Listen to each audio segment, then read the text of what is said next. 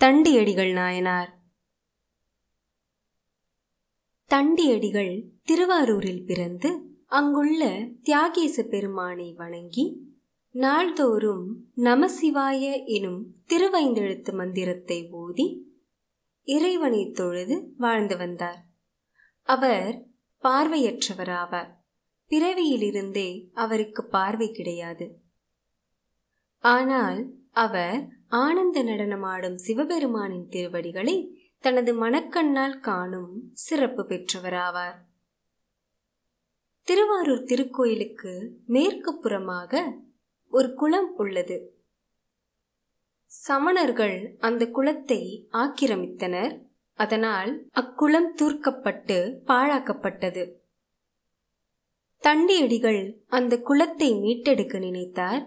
அதனால் அவர் நாள்தோறும் அந்த கோயிலின் குளத்தை வெட்ட ஆரம்பித்தார். பார்வையற்ற போதும் அந்த குளத்தை வெகு சாமர்த்தியமாக அவர் வெட்டினார். மண்ணை கூடையில் எடுத்துக்கொண்டு வந்து கரையில் கொட்டும்போது நமசிவாயா என்று ஓதிக்கொண்டே செய்வார். இவ்வாறாக அவர் செய்து வருகையில் சமணர்கள் அதை காண்கிறார்கள். அவர்கள் அவரை ஏளனம் செய்கிறார்கள். மண்ணை அனாவசியமாக வெட்ட வேண்டாம் என்றும் அதில் வாழும் பிராணிகள் மடிந்து போகும் என்றும் அவர்கள் கூறினார்கள். அவர்களுடைய சமய கருத்துப்படி அவர்கள் அவ்வாறு கூறினார்கள்.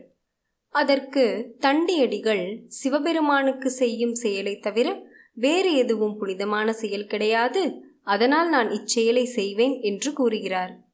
சமணர்கள் கூறிய கருத்தை மறுத்து பேசியதால் அவர்கள் தண்டியடிகளை கண்கள்தான் போய்விட்டன என்று பார்த்தால் காதும் கேட்காதா என்று ஏளனமாக பேசினார்கள். இதை கேட்ட தண்டியடிகள் மந்த உணர்வும் குருட்டு கண்ணும் செவிட்டு காதும் சமணர்களுக்கே உரியன என்றும் தான் விரிசடை கடவுளின் திருவடிகளைத் தவிர வேறு எவற்றையும் காணமாட்டேன் என்றும் அந்த நுட்பமெல்லாம் சமணர்களுக்கு விளங்காது என்றும் கூறினார். அது மட்டுமல்லாது சிவபெருமானின் திருவருளினால் இந்த உலகம் முழுவதும் காணும்படியாக தாம் பார்வை பெற்றுக்கொண்டால் சமணர்கள் என்ன செய்யக்கூடும் என்று தண்டியடிகள் கேள்வி கேட்கிறார். அதற்கு சமணர்கள் அவ்வாறு நடந்தால் தாம் ஊரை விட்டே ஓடுவதாக கூறுகிறார்கள். அவ்வாறு கூறிக்கொண்டே தண்டியடிகள் குளத்தை வெட்டுவதற்காக வைத்திருந்த பொருட்களை எல்லாம் வீசி எறிந்தார்கள். குளத்தில் இறங்கி ஏறுவதற்காக கட்டியிருந்த கயிற்றையும் வெட்டிவிட்டார்கள். இச்செயல்களால் கோபம் கொண்ட தண்டியடிகள் வேகமாக சிவபெருமானிடம் விரைந்து அருள் புரியுமாறு வேண்டுகிறார்.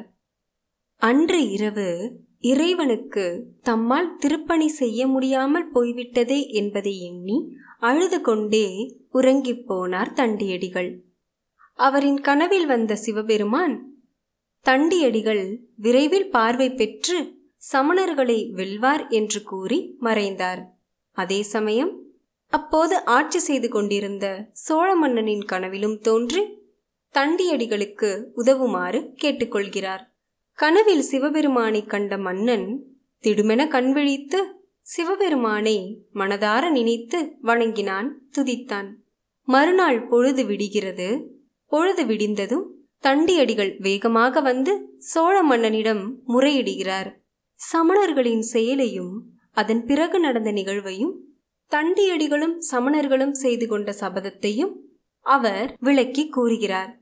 உடனே மன்னன் சமணர்களையும் அழைத்து விசாரிக்க அவர்களும் அதை ஒப்புக்கொள்கிறார்கள். அதன் பிறகு அனைவரும் குளக்கரைக்கு செல்கிறார்கள். சோழ மன்னன் தண்டியடிகளை நோக்கி சிவபெருமானின் திருவருளினால் பார்வை பெறுவதை காட்டுக என்று கூறுகிறார். தண்டியடிகள் குளத்தின் முன் நின்று கொண்டு தான் சிவபெருமானுக்கே தொண்டு செய்வது உண்மையானால் தமக்கு பார்வை கிடைக்குமாறு திருவைந்தெழுத்தினை ஓதிக்கொண்டே குளத்தினுள் மூழ்குகிறார். மூழ்கியவர் கண் பார்வை பெற்றே எழுந்தார். தீய சமணர்கள் பார்வையை இழந்தார்கள். இந்த அதிசயத்தை கண்ட மன்னன் சமணர்கள் ஒப்புக்கொண்டபடியே அவர்களை ஊரை விட்டு விரட்டுமாறு கட்டளையிட்டான். இவ்வாறு சமணர்களையெல்லாம் ஊரை விட்டே சோழ மன்னன் துரத்தியடித்தான். சமணர்களுடைய பள்ளிகளையும் இடிக்குமாறு கட்டளையிட்டான். திருக்குளத்தையும் தண்டியடிகள் நாயனார் கூறியபடி ஒழுங்கு செய்தான். பிறகு நாயனாரை பணிந்து வணங்கி மன்னன் விடைபெற்று சென்றான். தண்டியடிகள் வழக்கம் போல திருத்தொண்டுகள் செய்து சிவபெருமானது திருவடி நிழலை அடைந்தார். கண் பார்வை இல்லாமலேயே திருக்குளம் வெட்டிய தண்டியடிகளின் திருத்தொண்டை போற்றி வாழ்த்தி வணங்குவோம்.